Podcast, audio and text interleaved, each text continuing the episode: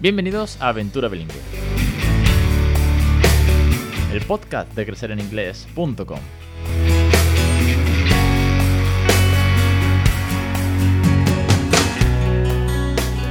Capítulo doscientos ochenta y dos, el dieciocho de noviembre de dos mil veintiuno. Muy buenas, mi nombre es Alex Perdel y esto es Aventura Bilingüe. Ya sabéis que este es vuestro podcast, el podcast sobre bilingüismo real, sobre tips, consejos, experiencia, motivación. La ilusión, al fin y al cabo, de conseguir que nuestros hijos sean bilingües, de regalarles una segunda lengua y todo ello a través de la naturalidad, la diversión y el cariño que implica pues, ser papás, ser mamás o también los docentes que le ponéis muchísimo cariño en las aulas a la crianza bilingüe, a la educación bilingüe a través de juegos, canciones, tips, eh, bueno, todos los consejos que podamos dar aquí, todas las entrevistas que han pasado y que van a seguir viniendo con familias, con docentes, con científicos, todo lo que tenga que ver con el bilingüismo. Y fijaos si da, ¿no? Que vamos ya por el programa doscientos ochenta y dos. No me cansaré de decirlo, que esto es una loca aventura. Hoy tengo una entrevista eh, especial, una entrevista diferente, un tema delicado cuanto menos y largo, porque es una entrevista de una hora. Madre mía, sí.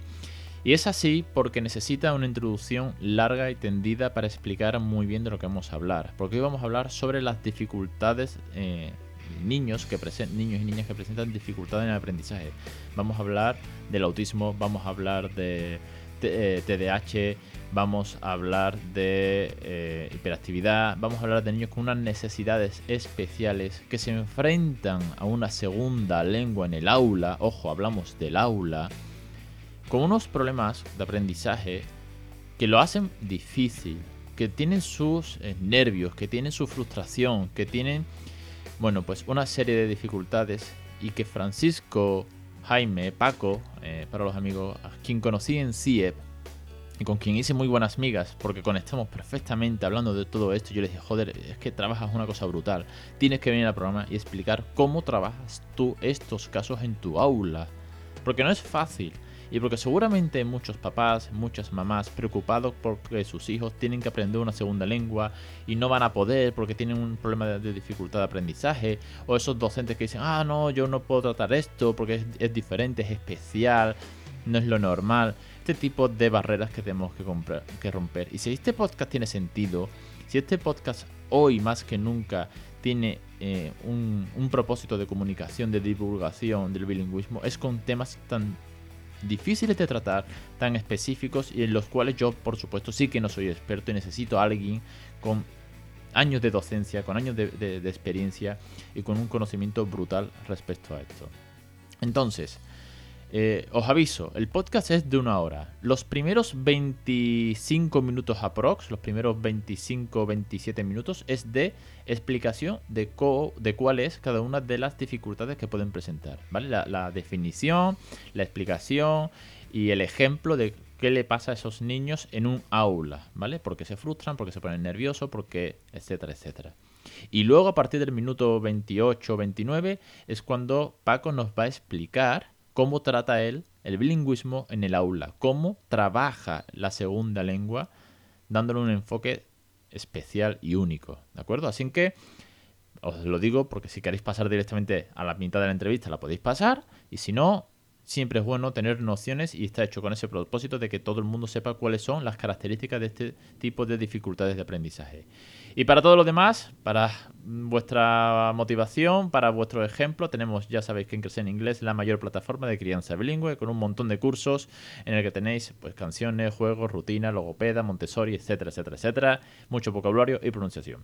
Vamos ahora sí con Francisco. Muy buenas tardes y bienvenido. Hola, buenas tardes, Alex. Gracias por la invitación.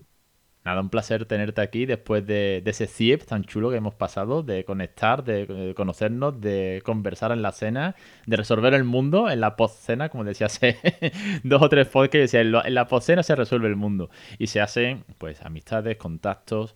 Eh, al final, creo que es la parte más enriquecedora de, de lo que hablábamos en C I E, ¿no? De, de un congreso presencial, que es que no se puede concebir de otra manera, eh, si no faltaría este tipo de interacción. Y mira, gracias a eso, estás aquí con un tema muy, muy, muy especial, un tema creo que muy importante, de los que se habla muy poco. Yo tengo un podcast ahí como un poco perdido, con cuatro datos sueltos, pero claro, tampoco me atrevería a decir yo mucho más, que yo de esto no entiendo.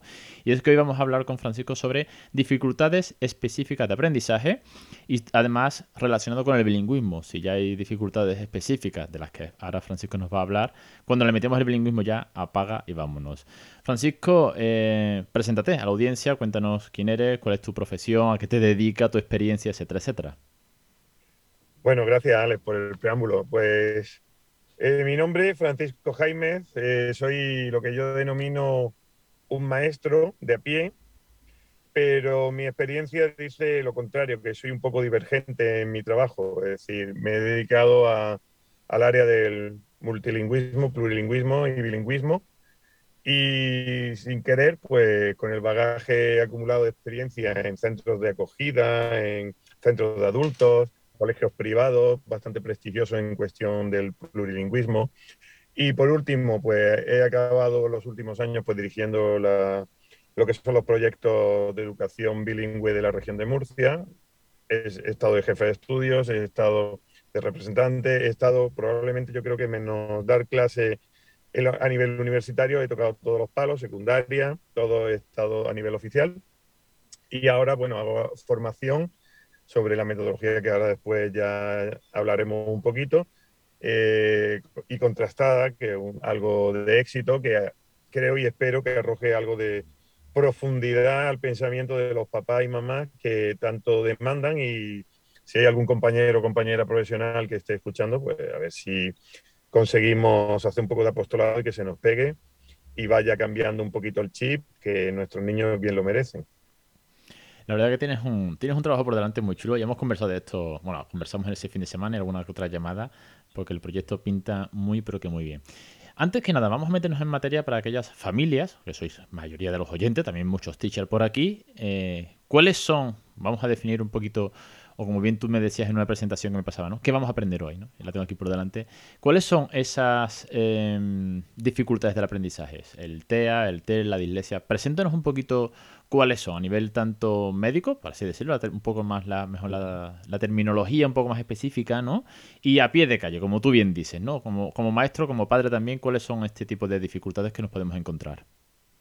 Bueno, pues nos podemos encontrar, como muy bien has dicho, los trastornos, eh, perdón, las dificultades específicas del aprendizaje. Y por, por hablar así, ser un poco práctico, pues hablaremos un poco de su definición, como has dicho, de los T E A, eh, el trastorno específico del, perdón, del espectro autista, que normalmente presentan unos problemas significativos como son sociales, comunicacionales, Eh, conductuales. Son, es un alumnado o un tipo de niño pues, que no suele señalar sus intereses, no mira objetos, eh, tiene dificultad para relacionarse, dificultad para comprender y tener empatía con los compañeros, para abrazar, es decir, todo lo que podemos resumir en lo emocional, ¿verdad?, Ex- extrínseco a los niños.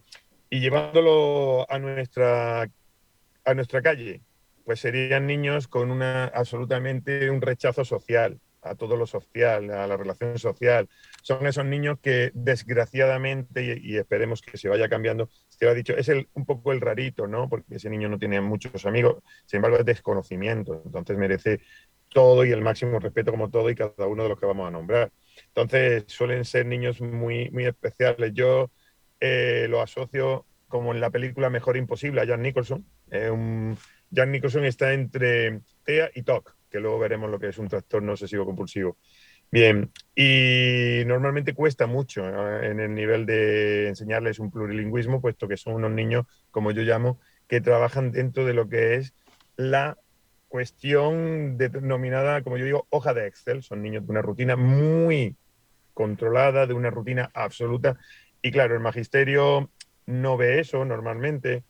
Y siempre, pues, normalmente decimos, es que tengo veinticuatro más o tengo veintitrés más. Bueno, después daremos las soluciones. Venga, vamos a vamos con otro de, lo, de estas dificultades que se nos pueden presentar eh, a, con nuestros hijos o nuestros alumnos. Claro, aquí se dan las dos circunstancias. Exacto.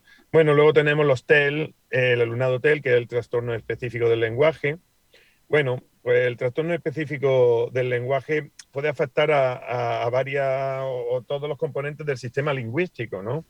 Eh, la cuestión es que tenemos que tener claro de esto que la fonología, la morfosintaxis, la semántica, la pragmática del lenguaje, pues les afecta, es decir, todos aquellos componentes que hacen que hables correctamente.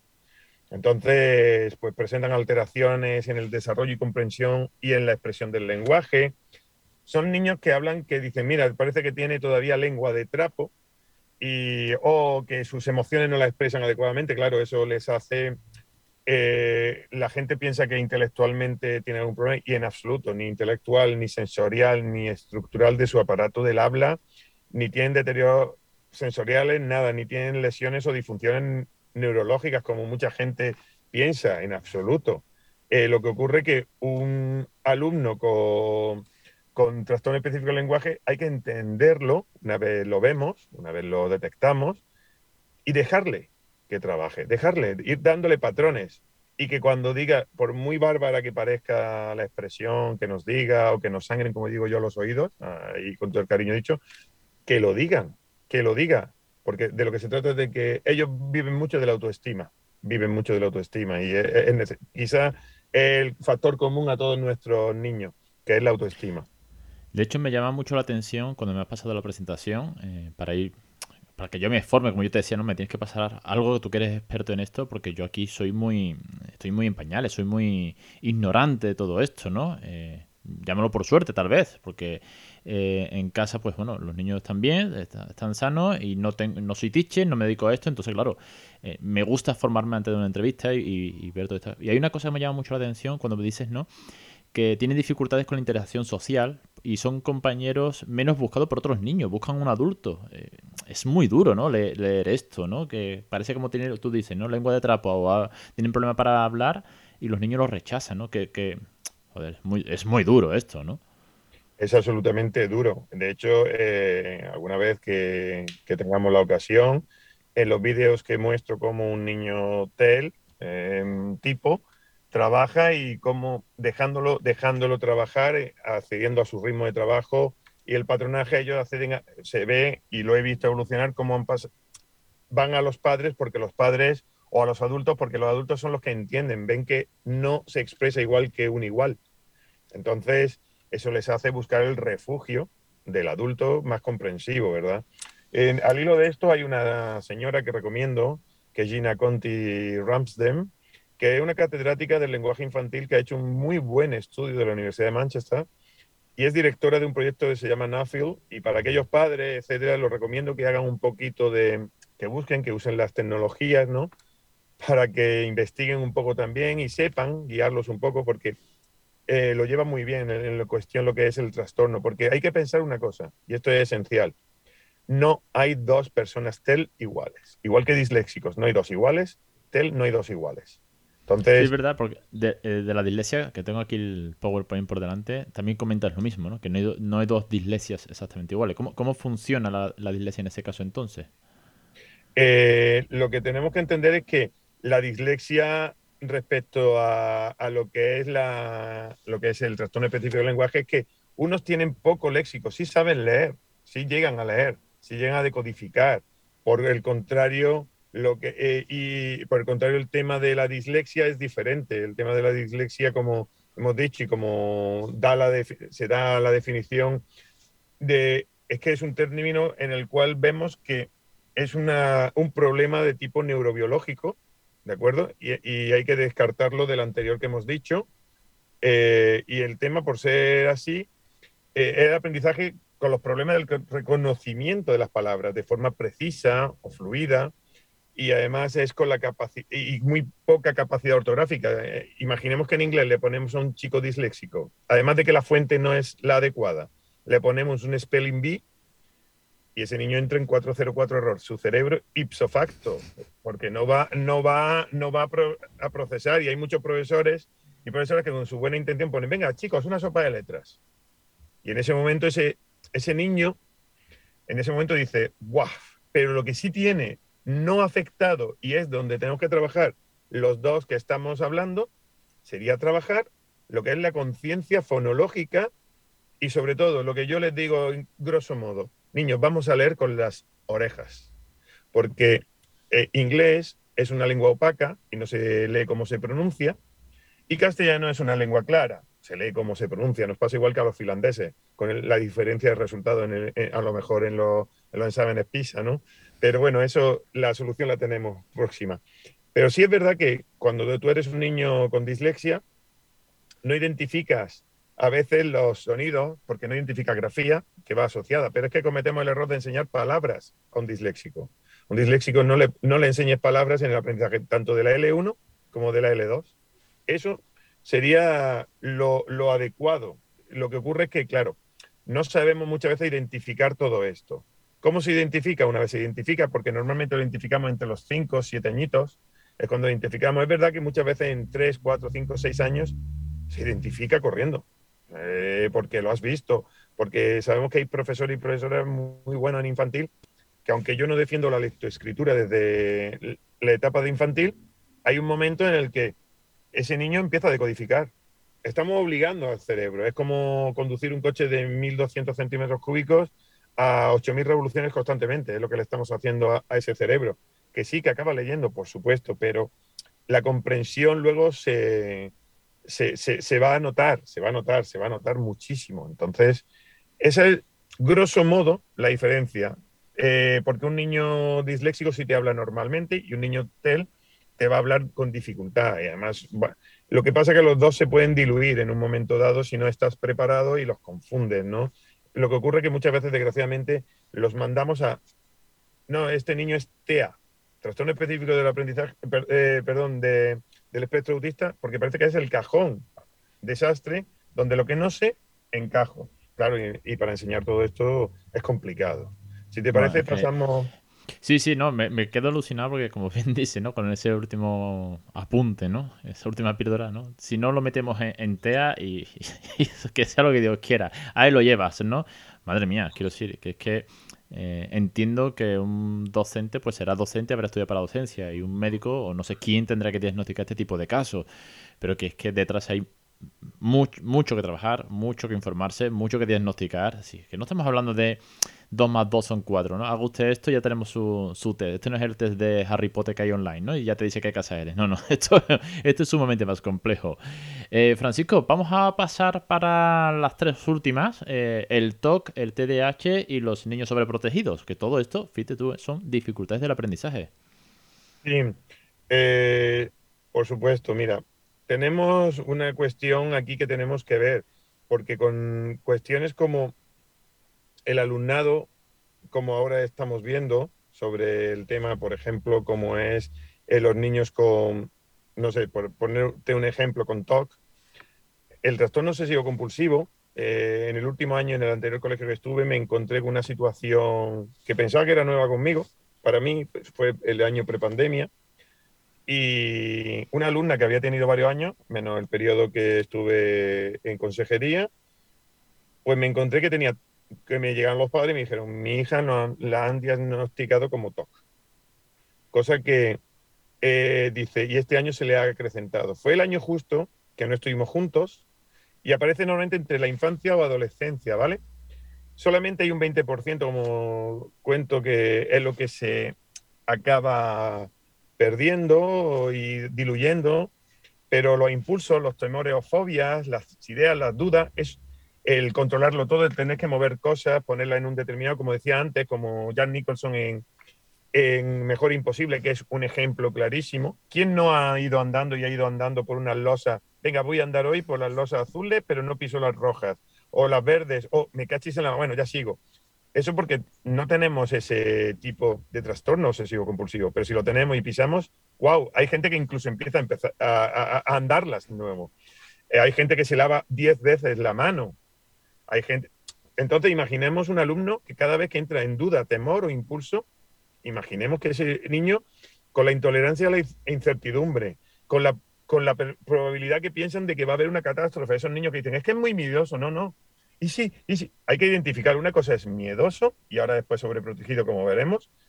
Y otra cosa es que tienen exceso de perfeccionismo.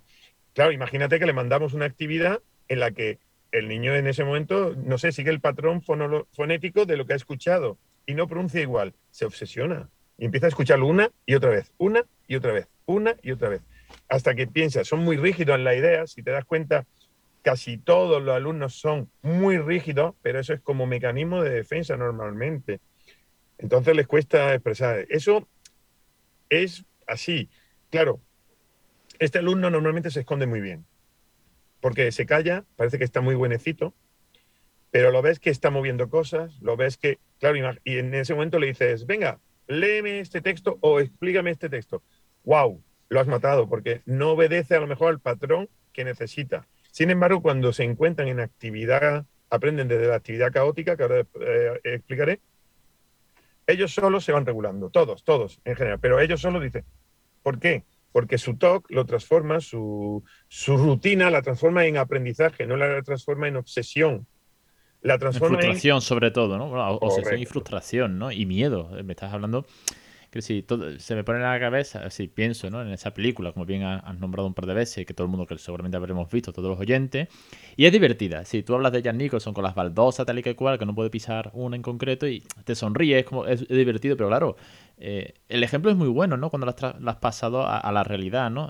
Tienes a un niño con, con, con un T O C donde tiene miedo, eh, donde se va a asustar porque no sabe qué va a pasar después, porque si no, como tú dices, no voy a empezar la calle otra vez para pisar la baldosa correcta. Pues imagínate eso en un examen, en una ponencia, en algo que no entienda. Claro, ahí ya deja de ser divertido. Eso ya no es una película. Eso es un problema, ¿no?, que, que saber. Y entiendo bien... Vamos, yo te digo, yo no soy docente, pero entiendo bien cuando pones el ejemplo de que este niño, eh, este niño, esta niña, se callará y no dará ruido. Es, que, es decir, como que pasa desapercibido, se oculta ahí, ¿no?, en la trinchera, y ahí está protegido. Pero claro, eh, eso no dura siempre. Efectivamente. Y además, eh, desgraciadamente, nuestro sistema de trabajo y educativo eh, está fundamentado en el ¿lo sabes o no lo sabes? Y eso, un niño con una dificultad específica de aprendizaje, es como decirle...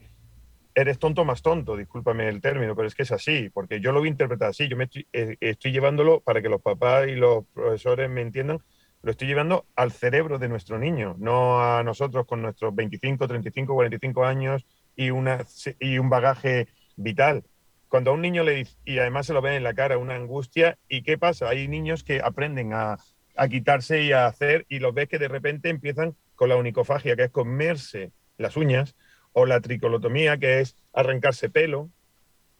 Claro, ¿por qué? Porque no puedo canalizar eso y no quiero que me vean. Y entonces, como no puedo mover cuatro cosas, lo que hago es que me arranco un mechoncito de pelo cuando nadie me ve, o de repente me como las uñas, o me las arranco, es decir, o me pellizco, se autolesionan un poco, es decir, hay que tener cuidado, ¿no? Hay que tener cuidado con y en todo. El otro caso, los que no se esconden, os creo, ¿eh?, por, lo, por lo que más o menos sí. uno va, va aprendiendo, lo, los más inquietos, los T D A H, eh, ¿cómo, cómo, es ese, ¿cómo es esa dificultad del aprendizaje? Vale, la, el T D A H, a ver, el T D A H se ve, ya lo has visto en la pantalla como te lo he explicado ahí en la primera, porque se ve, es decir, lo que pasa es que se, hoy día confundimos un niño activo que padezca de infancia con trastorno específico, ¿vale?, de este tipo, que es la hiperactividad y la falta de atención.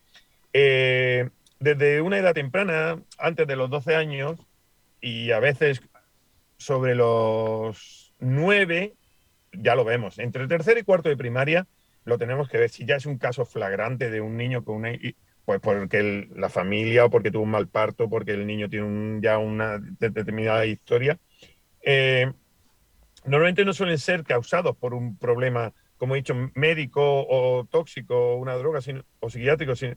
sino es algo que ya traes genético, en ese sentido. Entonces, eh, nosotros ahí lo que nos encontramos, en ese sentido, es con toda la, la problemática, que es la de que deterioran, eh, como es una intensidad de la... deterioran su comportamiento. Son niños que, que necesitan, no atención, no que se le, sino que necesitan que sobre los seis, siete años, cuando se lo están diagnosticando o lo estamos viendo, es que nosotros... sepamos canalizar en nuestros niños y en nuestras niñas esa actividad, sepamos verlo, porque al final esto coincide en dificultades de rendimiento escolar y en pre pre presentación de disfunción. Imaginemos que yo soy T D A H y me tienes desde las nueve de la mañana hasta las once, que recreo, once y media, sentado. Y a partir de las once y media me das al recreo. Luego vuelvo con todo, todo revolucionado, tengo a tope la oxitocina, tengo a tope todas mis... mis hormonas, lo tengo todo, y de repente me dices que te sientes que vas a hacer un examen, o cállate un momento, o no molestes. Pero entonces lo que me, me quiero saltar por la ventana, claro, más, más, más estereotipia, más. Sin embargo, eh, hay que entender que estos niños necesitan, eh, y además como todos no se manifiestan de la misma manera, necesitan focalizar esa atención. ¿Cómo se focaliza la atención? En cuestiones dinámicas, nunca estáticas. El, el magisterio debe ser dinámico, pero eso es dinámico para todos, pero para estos niños más.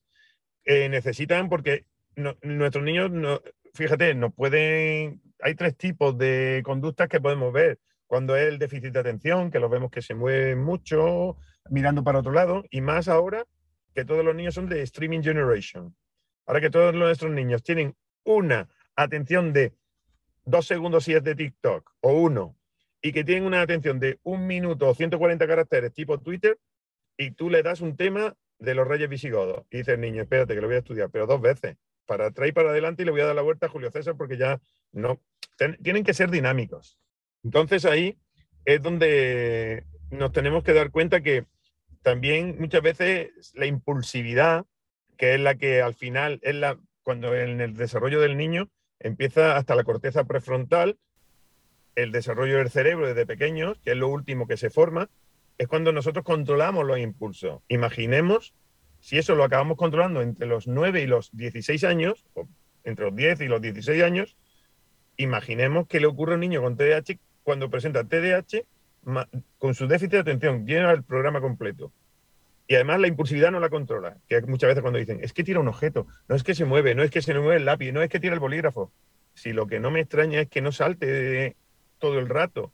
Con lo cual hay que entender esa manera de pensar, esa manera de actuar, y tenemos que darle respuestas reales, porque una familia necesita respuestas reales, el magisterio necesita respuestas reales en el aula y en tiempo real. Te da todo, a todo esto, cada vez que vas comentando un, un caso, eh, un, un problema, eh, en, en todas las explicaciones terminaba yo pensando, y después dirán lo de, es que tengo veinticuatro, veintitrés o veinticinco niños más. Así es como que todo eso lo tengo ahí detrás, como dándole vuelta, ¿no? Cuando tú explicas un problema de esto y de pronto es como, sí, pero es que yo tengo veinticuatro más, claro. Eh, ¿Cómo tengo que hacer? ¿Cómo puedo focalizarle? ¿Cómo puede ser dinámico? ¿Cómo puedo el autismo? ¿Cómo? Pero es que tengo veinticuatro, veinticinco más. Quiero decir, sé que esto es, es un berenjenal. Entonces, eh, ¿cómo? Y aquí es la gran pregunta, ¿no? Eh, ¿Cómo lo trabajas tú, Francisco? Así que, ¿de qué manera has puesto tú esto en práctica? La enseñanza, que además, que no se nos olvide, porque he querido ser un poco, eh, que Francisco nos explique todo, eh, para que aquel que tenga duda de que, cuál es una de estas, de estas problemáticas, que quede medianamente explicado, fácil, rápido dentro de lo que cabe, aunque hoy el podcast se me estire más, pero quiero que quede esa antesala, que se explique, porque todo esto ahora súmale la segunda lengua. A esto súmale el que el niño con autismo, el que tiene el T O C, que tiene que poner las cositas todas en su sitio y que aprenda una segunda lengua, con el miedo, la duda que le puede producir una lengua que no conoce, ¿no? Porque además esta es desconocida, o los phonies, que se frustra con un phony, o la dislexia, como tú bien decías, un spelling de en un niño disléxico que le pone la sopa de letra en inglés por delante, el que no para quieto porque tiene T D A H. Quiero decir, a todo esto suma el bilingüismo. Eh, ¿Cómo lo trabajas tú, Francisco? Porque eh, solo, de, solo de pensarlo... Eh, lo veo difícil. Y ojo, y, y con esto quiero hacer un, un, una, un apunte muy, muy, pero, pero que muy importante, es que ninguno de estos casos viene, produ viene producido, viene causado, viene eh, por la problemática de ser bilingüe. Quiero decir, de esto ya hemos hablado muchas veces. Yo lo he dicho infinito. He traído y he, he, he, he puesto estudios científicos eh, con los enlaces a los estudios que se han hecho, que el bilingüismo no causa nada de esto. Pero sin embargo se presenta un problema. Y es que si ya tiene problemas de por sí, pues si le metes una segunda lengua, mejor la quitas, porque va a ser muy difícil de enseñarle una segunda lengua a un niño así. Y aquí Francisco es el que tiene que decirnos que sí, que sí que se puede, porque además lo ha trabajado, lleva años de experiencia y es formador eh, precisamente en este, en este campo. Pues sí, la verdad, ¿cómo lo trabajo? Nos podemos tirar aquí años hablando, pero para sintetizarlo, para dar una buena respuesta, eh, te diré que yo empiezo pensando en ¿quién tengo delante? ¿Quién tenemos delante? Eh, yo siempre, sin que resulte que parezca pretencioso, siempre hablo de lo que decía el gran Leonardo, ¿no? Yo y el gran Miguel Ángel, cuando a Miguel Ángel le preguntaron por el David, ¿no? Cuando dijo, dijo qué grande maestro y qué tal, y dijo, no, no, estaba ahí, yo solamente he quitado lo que sobraba, ¿verdad? Claro, y fíjate de quién estamos hablando. y pues no porque sea pretencioso, sino porque, a ver, tenemos que tener en cuenta los siguientes preceptos. Avanzar es avanzar en la educación. Todo lo que sea aprender algo, no hay una vara de medir. La educación no está para medir. Entonces, cuando yo empiezo a trabajar con un alumno, lo primero es que me intereso. Cuando somos fijos de plantilla, lo suyo es irse a los cursos anteriores que sabes que van a venir para ti. Yo como jefe de estudio me dedicaba a eso. Me iba a ver qué le iba a tocar a, para poder hacer los mejores horarios para los compañeros para que, y con las características de los compañeros, fíjate. Cuando he estado de maestro, eso me ha dado igual, porque yo he elegido siempre destinos de los más variopintos y, sobre todo, cuantas más dificultades me encontraba, mejor. Porque merecen respuestas en tiempo real. La respuesta es que cuando tú entras, desde que tienen... Vamos a poner la primaria, vamos a centrarnos en primaria. Los seis añitos ya hay que trabajar el caos. ¿Qué es el caos? Yo le llamo Children's Ability on the Scene. Es la habilidad de los niños puesta en escena. ¿Cómo se trabaja eso? El cerebro funciona por caos. Es decir, tú coges una clase y empiezas a darle pautas. Chicos, igual que hablamos con nos, nuestros hijos cuando son pequeños. Oye, mira, esto es un perro, esto es un gato, esto es la papilla, esto es el potito, esto es el yogur. Oye, ¿te gusta? Qué bueno está, ¿verdad? ¿Verdad que si nos ponemos a pensar, no, parece que no tiene coherencia lo que estoy diciendo? No tiene, pero si yo te lo estoy diciendo en tu L dos, que es lo que tú estás viendo todos los días en casa, lo ajusto al temario o al currículum, y yo te lo voy dando con una linearidad que tú no lo sabes que la tiene, pero yo lo que quiero es que tú vayas, yo quiero ir conociéndote, ir viendo dónde... Y quiero que lo digas, no quiero ni que lo escribas para evitar los problemas que tienen disléxicos y, y T E L, pero además, no quiero que lo comuniques. Entonces aquí, un niño T E A, y quiero remarcar muy bien, son niños con dificultad de aprendizaje que están en los centros, no con tipo clínico. Los tipo Asperger, etcétera, o T D A H, etcétera, que sean de tipo clínico, eso no los trato, evidentemente. Yo soy maestro, no, no, no soy ni neurobiólogo, ni, ni, ni neurocientífico, ni nada. Pero como tal, en lo que me he formado, empiezan los niños a...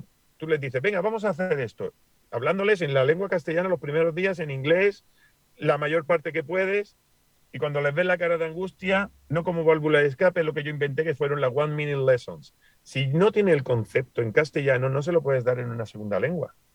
Si yo te estoy hablando de leche, what do you have for breakfast? Y el niño dice, oh, leche, y ahí el niño ya ha respondido, porque te ha, in... ha entendido lo que te ha dicho. Ahora, si además... Vamos a sembrar y te dice, tú le dices, ¿qué tomas para desayunar? Y te dice el niño, milk. Tú estás haciendo ahí una interacción, ese cerebro está funcionando a dos planos. Y es aquello que nos dice, ay, maestro, que se me, que me he ido a inglés. Cuando... Eso ya es cuando los tienes, pero eso sería la siguiente fase. Pero tú quieres jugar con ellos. Da igual que decir, yo siempre he dicho, me da igual si doy ciencias naturales, ciencias sociales, artísticas, me da igual si damos conocimiento aplicado, según el currículum de cada comunidad, me da igual. Tú lo que tienes que hacer es llevarlos contigo. Siempre he dicho que esto es como ligar. Tienes que buscar aquellas intenciones, aquellas cosas, motivaciones que tiene el otro para poder gustarle. Si tú le dices, oye, no vamos a hacer exámenes escritos. ¡Wow! ¡Qué bueno! No hay exámenes. Pero a cambio ellos van a acabar en sexto de primaria escribiendo verdaderas obras de arte. Van a acabar escribiendo verdaderos, que ahora explicaré. Bueno, pues una vez empezamos a darles pautas, y a decirles que, aunque se equivoquen, no pasa nada, el, anu- el niño se acostumbra a errar y a corregir el error. Porque tenemos el mito de que la escuela que tiene mejores notas es la mejor. Tenemos el mito de que el niño que habla más rápido o lee más rápido es el mejor. Pero yo siempre he dicho, digo, ¿le habéis preguntado al niño que lee ciento sesenta, ciento setenta palabras qué significa las palabras, el texto, lo que acaba de leer? Y entonces dice, no. Mm.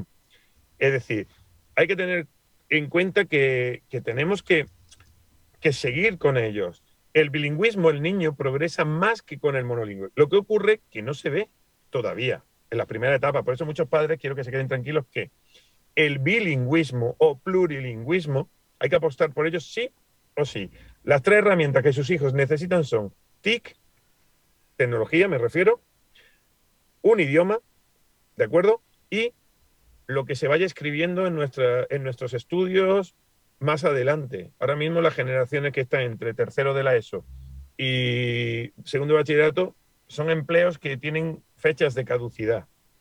Los que están ahora entre tres añitos, que han entrado ahora, y lo que, los que están en doce años y diez, o catorce años, esos no saben dónde van a ir. Por lo tanto, el bilingüe, y en una aldea global como la que estamos, tenemos que entender que una talla no nos sirve a todos. Y nosotros como docentes, cuando entran en los cuatro, cinco años, seis años, siete años, venga, habla, cuéntame lo que quieras. En inglés, venga, mira, estamos dando esto. Yo, tú les planteas lo que, dónde van a llegar. ¿Qué estamos viendo? Por poner un ejemplo que todos los padres se ponen de los nervios. La fotosíntesis. Mítico, mítico ejemplo ese de la fotosíntesis. Pero, ojo, me quedo, me quedo antes, y te lo quería enfatizar, me ha gustado mucho cuando he dicho, esta es la segunda parte, ¿no? Cuando tú le dices, what do you want for breakfast? Y te dice leche, ¿no? Y le preguntas, ¿qué es lo que da la, la vaca? Y te dice niño, milk, ¿no? Eso, eso es bilingüismo, quiero decir. Que es que algunas veces nos obcecamos con que el niño tiene que ser eh, from the Oxford, de la frontera, que vive aquí al lado nuestra, y que además en el aula tiene que ser, el aula deja de ser bilingüe, es monolingüe, porque es una segunda lengua, pero solamente esa. Quiero decir, que no hay nada más. Yo lo, aquí en el podcast, por darle un toque marketingiano de profesión, le llamo bilingüismo real, ¿no? Le he puesto el hashtag para bueno, dinamizarlo y tal. Pero es que, quiero decir, si le has preguntado en inglés y te ha respondido en español a la, a la pregunta, ya te ha entendido. Quiero decir, no te puedes poner más contento que si te has respondido bien. ¿Que quieres el matriculado de honor y te responde en inglés? Chapó, vamos, yo os lo digo con todo el cariño porque en casa es así. Que mi hijo me responde el noventa y nueve coma noventa y nueve es en español. Pero eh, él me obliga a que me, me sigue diciendo, no, pero Daddy eh, en inglés, Daddy en inglés, ¿no? Pues nada, pues Daddy a tope. Pero esa es una parte muy importante, ¿no? De, que no quería que se me escapase eh, el darte casi que las gracias, ¿no? Porque, porque lo enfatices, joder, que, que es que viene bien de vez en cuando recordarnos estas cosas, que algunas veces o se da por hecho o se opina, o se opina todo lo contrario. Y es, es bueno también reforzarlo, Francisco. Sí, sí, te lo agradezco porque es así, es que es así. Tenemos que entender una cosa, en el caos, como estoy planteando, aquí el que tiene que trabajar es el, el cerebro derecho, el hemisferio derecho, el holístico, el que está con la intuición, con la creatividad, con la música y la expresión artística. No me voy a poner a un niño de seis, siete, ocho años, nene, hazme logaritmos neperianos, nene, que te quedes sentado, nene, que no me hagas el dibujo como te he dicho, nene, no. La lengua y sus códigos, que es la parte izquierda, funciona por la creatividad, porque la lengua, el código escrito, el código hablado, es matemática, son combinaciones. Lo que no entendemos es cómo hacer eso. Parece que todo tiene que ser trabajado de un modo parcelado. No, hay que trabajar holístico y transversal. ¿Cómo llegar a esto? Pues cuando tú a un niño le dices que se lo va a pasar bien y tú haces el efecto Pigmalión sobre ello. Oye, chicos, venga, dinámico. Me da igual si el profe pesa ciento cincuenta kilos como si pesa treinta. Me da igual si el profe es alto como bajo. Me da igual. Lo que tienen... tenemos que entender es que ese temario, para ganarlos, hay gente que se tira media hora callando a los niños en lugar de, venga, vamos, con dinámica, vamos, nos ponemos. Fíjate, cuando vienen cansados, tú le pones un jazz dance a un niño a las nueve de la mañana, sobre una canción adecuada, evidentemente, nosotros seleccionamos, y un niño que se mueve, que empieza su cerebro, y empiezan a pasar por sus carótidas sangre, el cerebro se irriga, bebe un poco de agua, y ese niño te aguanta tres horas sin pestañear trabajando. Por cinco minutos de baile. Dos cosas. Do, dos cosas. Eh, una, que has dicho el efecto Pigmalión. Ojo, ojo. veintiocho de junio de dos mil dieciocho. Ha llovido, ¿eh? Podcast ciento seis. Escuchadlo, ¿vale? crecer en inglés punto com barra ciento seis. Y ahí tenéis un podcast que se me ocurrió hacer sobre ese efecto, ¿eh? Es, es, es que el psicológico es tan chulo. Y, y, y se me ocurrió darle la vuelta. Se me ocurrió darle la vuelta para decir, coño, el efecto Pigmalión también podría servir para el bilingüismo en casa. Echarle un vistazo. Dos, eh, hablas mucho, Francisco, de, ese, de esa... de la parte holística, de, de la creatividad, de la música, del baile, como decías ahora, de ponerle una canción al niño. Eh, ¿Cómo son tus aulas? Sí, son, son tan caóticas, entre comillas, son tan caóticas que haces que el contenido entre de una manera diferente, te rompes el currículum, porque el otro día hablaba con la teacher de, de mi hijo y me decía, no, es que me obligan a utilizar los libros, yo tengo que gastar todos los libros de aquí a junio. Eh, estás obligado, te da igual y te lo saltas, porque en, en, me pongan en el papel de los teachers, es que me obligan a, a utilizar el libro, es que tengo que hacer esto sí o sí. ¿Cómo lo haces tú? Quiero decir, ¿cuál es tu recomendación, por así decirlo? Mi recomendación, para primero, para los padres, que no entren en pánico cuando escuchen esto, y para los profesores, que no entren de haters cuando escuchen esto. Por lo siguiente, porque esto funciona así. El aula, aparte de lo que ya te comenté en su momento, la tengo dividida en dos anillos. El aula se hace dos anillos, que es uno, en, eh, uno es en forma heptagonal de siete y el, el segundo anillo está en forma de catorce dieciséis, porque tenemos que meter entre veinticuatro y veintisiete alumnos por aula. Y eso en un momento dado ya te mandaría un vídeo para que lo pongas, para quien esté interesado. Así es mucho más dinámico, mucho más democrático. Además, en el centro se te queda un espacio en el cual los niños lo han bautizado ellos, el círculo de fuego, que es donde hablan en público, aprenden la oratoria ahí, en inglés, en castellano. Te, eh, hacen, lo mismo te hacen una presentación vestido de unga unga, como dicen ellos, sobre la edad de piedra, y te lo hacen en inglés o te lo hacen en español, les da igual, y disfrazados. Pero en esta fase que estábamos en el caos, si no le generas conciencia de aprendizaje y le desarrollas su autoestima y, la encuent- y que ellos encuentren su sitio primero y su ritmo después, muy difícil viene lo demás. Esto es como cuando alguien va a bailar y dice, ostras, resulta que yo mido metro veinte y todos son de metro ochenta. ¿Y qué? Yo tengo que tener en cuenta que no se exigía altura. Aquí lo que se exigía era bailar. Y no se exige, es voluntario. Y tener una actitud proactiva. Y que siempre que canalicemos los aprendizajes a través de las emociones. Porque hay dos tipos de habilidades, yo lo digo, hay dos tipos de habilidades que son la innata y la adquirida. Yo siempre pongo estos dos ejemplos. Está Superman, que ese tiene sus habilidades innatas. Y es un crack. Y su kriptonita es lo que se lo puede cargar, con lo cual no es perfecto. Y luego tenemos las habilidades adquiridas, como es Tony Stark, como Iron Man. Pero es un tío que ha crecido a través, uno, a tra- el segundo a través de la creatividad y la necesidad, y el primero ha conseguido modelar. Uno sería, el, el primero sería el sobredotado o talentoso, y el segundo sería el alumno con dificultad de aprendizaje. Hay que construirlo. Yo tengo la, un, uno escrito que es el, una ponencia, que es la de desmontando al niño monolingüe para ensamblarlo bilingüe. Que es como debemos de hacer, como tú has dicho. Es que lo, si yo lo hago todo en inglés, todo, todo, todo en inglés, cuando un niño termina de entenderme, perfecto, pero lo que no puedo crearle es aquello de monolingüe también en una segunda lengua. Esto tenemos que tenerlo claro, es un contexto. Entonces los formatos, por ejemplo, que yo trabajo, les pongo un vídeo, entre un minuto veinticinco y tres minutos. Hablamos sobre lo visto, cuando en, yo lo hablo en inglés. Y ellos, es buenísimo, y además me encantaría que quien quiera que se venga a mi aula, este año, que es el primer año que les doy inglés a estos nuevos alumnos, aunque estén en, en quinto, porque se lo hago en castellano, porque el año pasado, cuando entré en este nuevo colegio, lo aprendieron en castellano, porque lo hemos testado en castellano, y era impresionante. Se ponen a hablar, pero no se habla nadie, no hablan ni de fútbol, no hablan ni de Pokémon, no hablan ni del Brawl Stars. Están todo el tiempo intentando competir con ellos mismos para hacer una buena presentación, para grabarse un vídeo. Después hacen fotofichas en esta edad. Estamos hablando de primero, segundo, tercero. Fotofichas, donde no hay más que instrucción. Oye, señala, oye, saca, oye. Y cuando los que son, los que no tienen dificultad de aprendizaje, pues empiezan con la primera escritura, las primeras redacciones o las primeras presentaciones.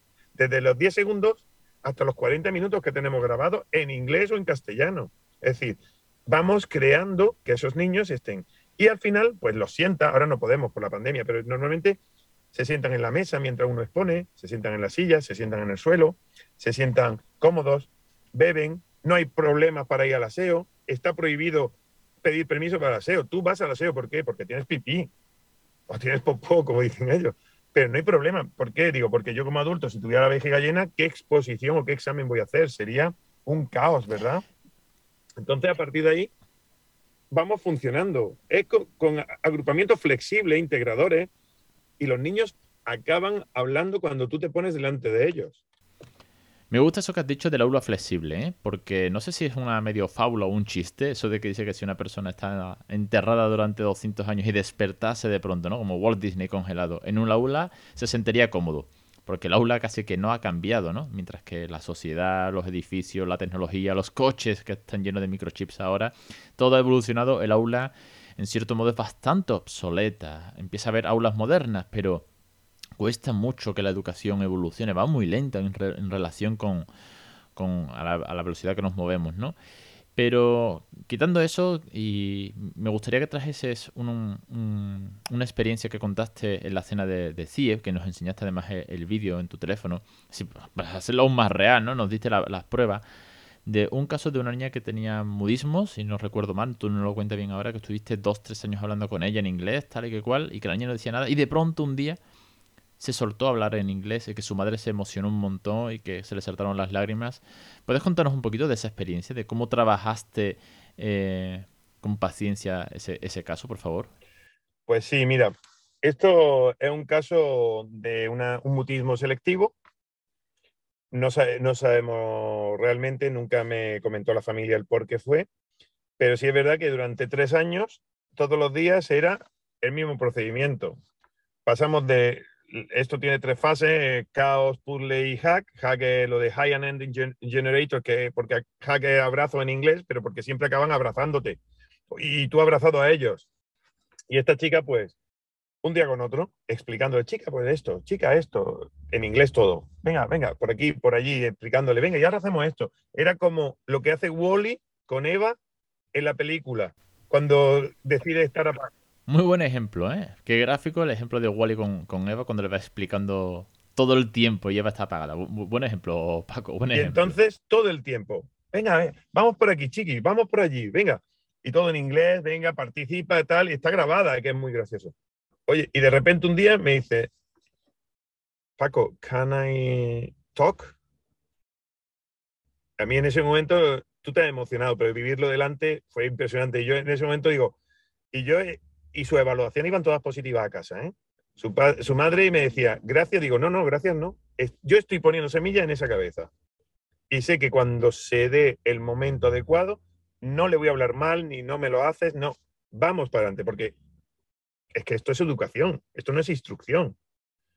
Y en un momento dado, cuando se pone delante del vídeo, digo, pero ¿te puedo grabar? Y me dice, yes. Yo ahí digo, madre mía, ahora el Spielberg, ahora mismo, digo, que me quede a lo mejor sin memoria, que me pase cualquier cosa de estas. Pues grabamos los vídeos. ¿Qué fue? Lo que hemos dicho, efecto Pigmalión, trabajo, perseverar, tener confianza, generar la autoestima. Es que estamos hablando de cerebro. Un cerebro no se monta en dos días. Un cerebro no se, no se motiva en un segundo. Un cerebro se motiva en todo, y además siempre, y lo puede destrozar un segundo de un mal gesto. Entonces hay que tener mucho cuidado. Y aquí, este, este caso fue precioso. Y porque no hemos visto, no os he podido enseñar lo último, pero puedo enseñar unas estereotipias que están desapareciendo. Y siempre lo digo con alfiler y comillas, todas estas cosas. Y además, esto lo que te genera, y lo digo para los padres que lo están escuchando o para los profesores que lo están escuchando, yo no veo más que...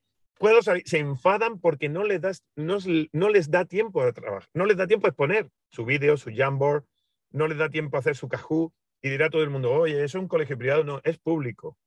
Y con niños con dificultades. O niños con dislexia, el año pasado, oye, mira que tienes tres disléxicos, vale, perfecto.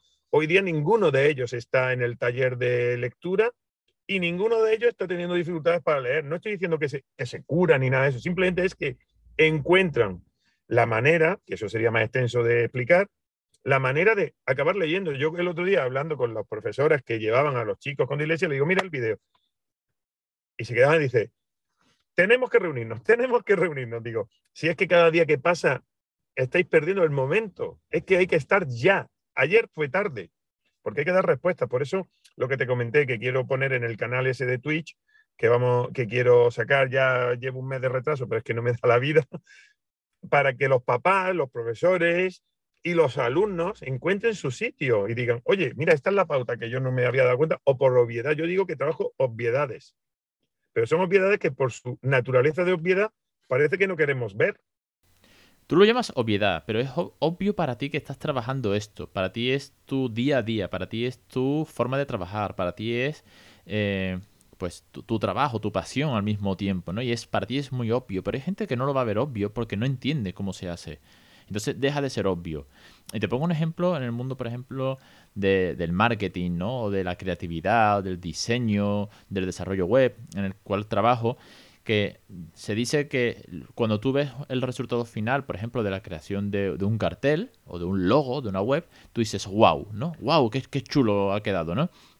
Para ti ese wow Es, es obvio para el creador, porque para el creador desde el punto de inicio de la idea, eh, el resultado final no es wow, esa es la consecución lógica del proceso de creación, tal cual, ¿no? Es para, ha ido viendo cómo ha ido pintando, cómo ha ido diseñando, cómo ha ido codificando la web, entonces el resultado final es obvio para él porque ha ido viendo el proceso, mientras que para otra persona que de pronto se encuentra con un cartel hecho o con un logo o tal, pues es como wow. Entonces para ti es muy obvio, pero necesito que tú vengas aquí y nos cuente que es obvio para ti, pero realmente tiene un trabajo de, de fondo que es brutal, ¿no? Que, que es lo importante.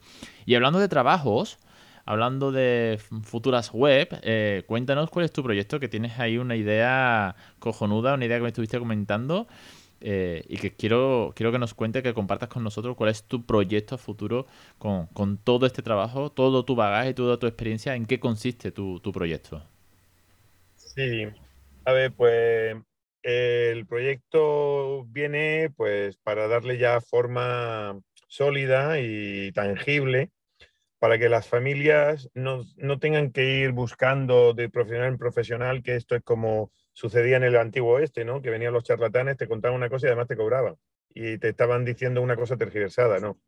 Aquí de lo que se trata es de darle a la familia la tranquilidad de que alguien ha testado esto, lo tiene testado y le va a dar soluciones reales. A los profesores tres cuartos de lo mismo en la formación y a, y a los niños les va a dar un poco de tranquilidad en el sentido de, oye, mira, este tipo, y además en una plataforma que es accesible para todo el mundo, que desde tu casa con una pantallita te pones y te dicen, oye, mira, vamos a hacer, y además el proyecto se va a llamar treinta y ocho semanas, treinta y ocho alegrías, así, treinta y ocho nubes, estamos en ello, eh, se está puliendo, porque van a ser lo que dura un curso escolar cada año, treinta y ocho semanas y una hora solamente a la semana.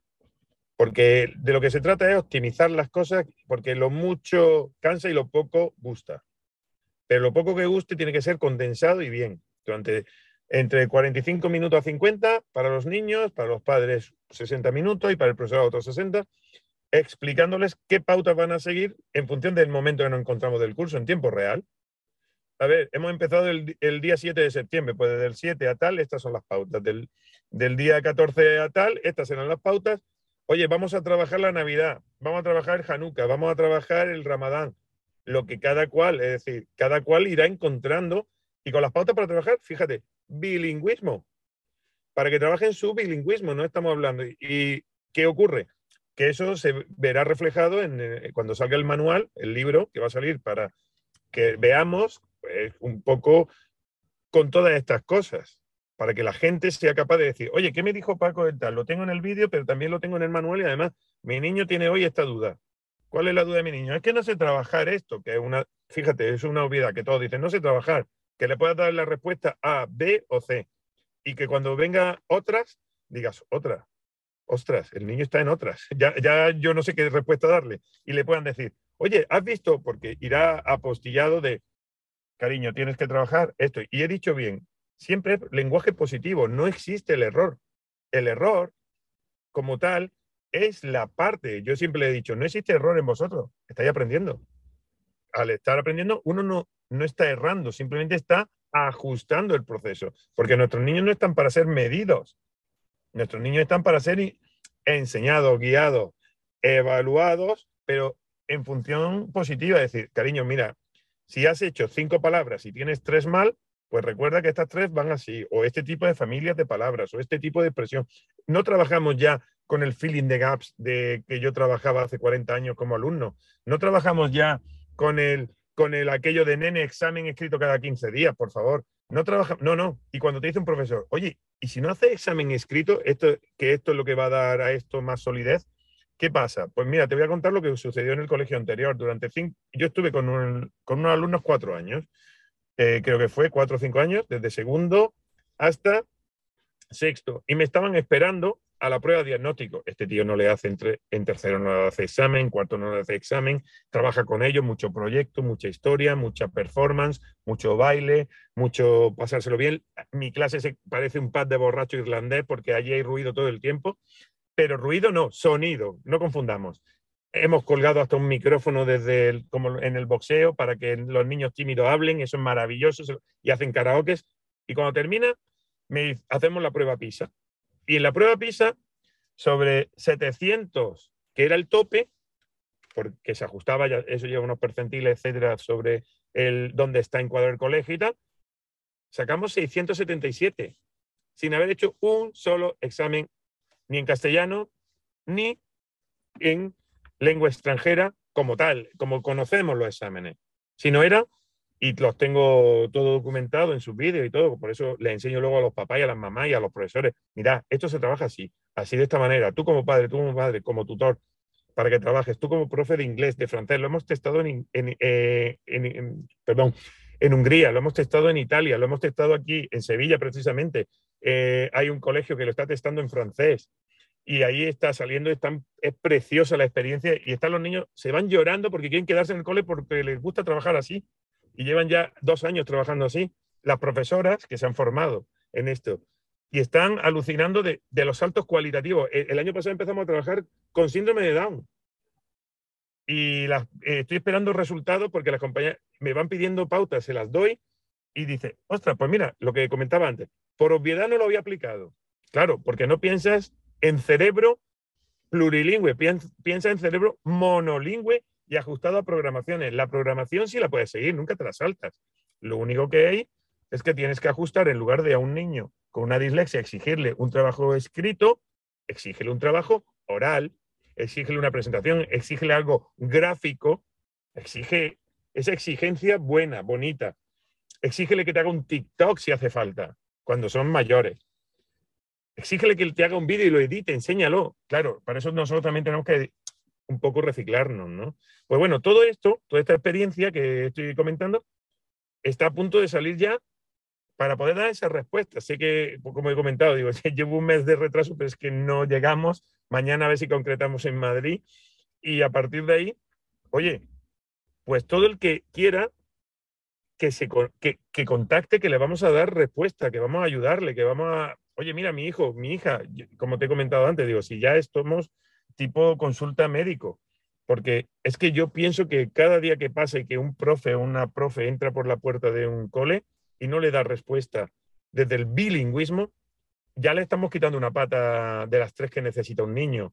Y probablemente si un niño adquiere el bilingüismo cuanto más pronto mejor, cuando sea mayor, cuando tenga doce, catorce años, quince, se ha quitado veinte problemas de encima y miles de contrincantes en un puesto de trabajo. Es el regalo que yo siempre digo. Si le digo regalo, por utilizar un término eh, alegre, bonito, positivo, eh, porque es un regalo que se llevan, ¿no? Si mis hijos se llevan un regalazo eh, con, con una segunda lengua. Y, como, y si nos ponemos a futuro, pues competencia habrá mucha, habrá más, pero bueno, pues igual ya, ya lleva... Eh, algo ganado, ¿no? No te digo que vaya a ser mejor, tendrá que esforzarse, tendrá que mejorar la gramática y cosas así, pero esto ya lo lleva de, de calle, por lo menos.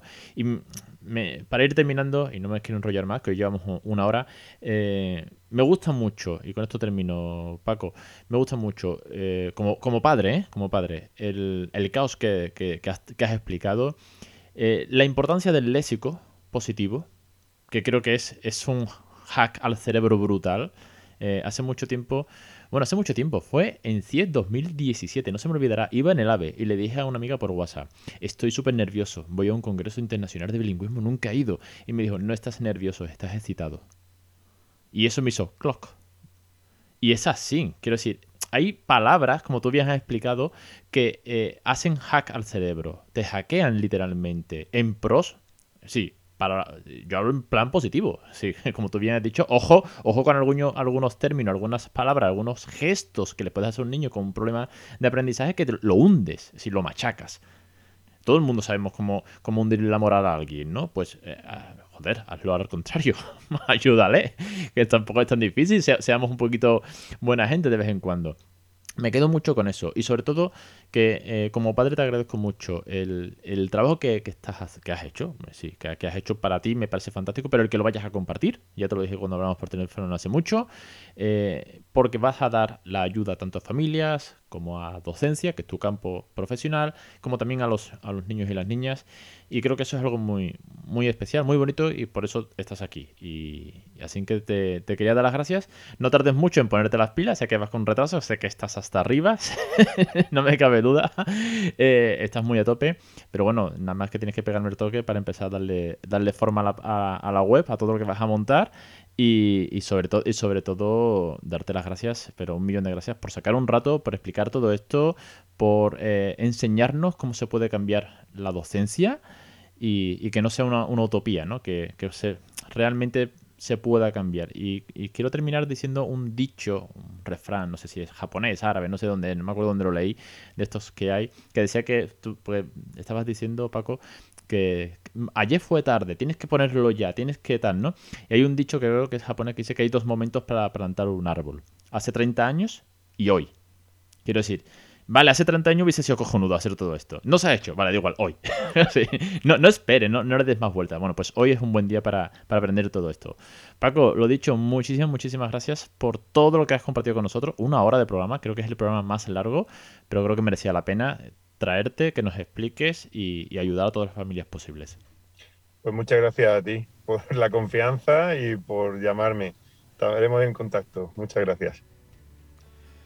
Y hasta aquí la entrevista de hoy. Muchísimas gracias a todos los oyentes, suscriptores, eh, aventureros, familias que estáis eh, escuchando este programa, que habéis llegado hasta aquí después de una hora. Espero que os haya gustado mucho la entrevista, que os haya motivado, que hayáis aprendido con Francisco.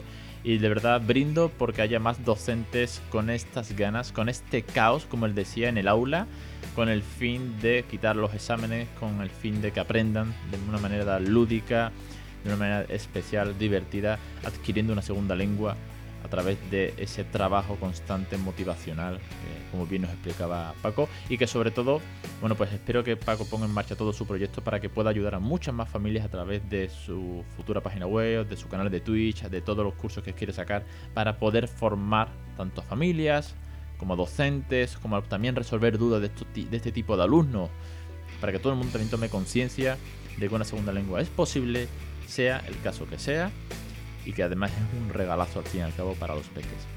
Lo dicho, un millón de gracias a todos, una semana más, os espero la semana que viene en Aventura Bilingüe con otro tip, otro consejo, otra experiencia, otra aventura al fin y al cabo del bilingüismo real.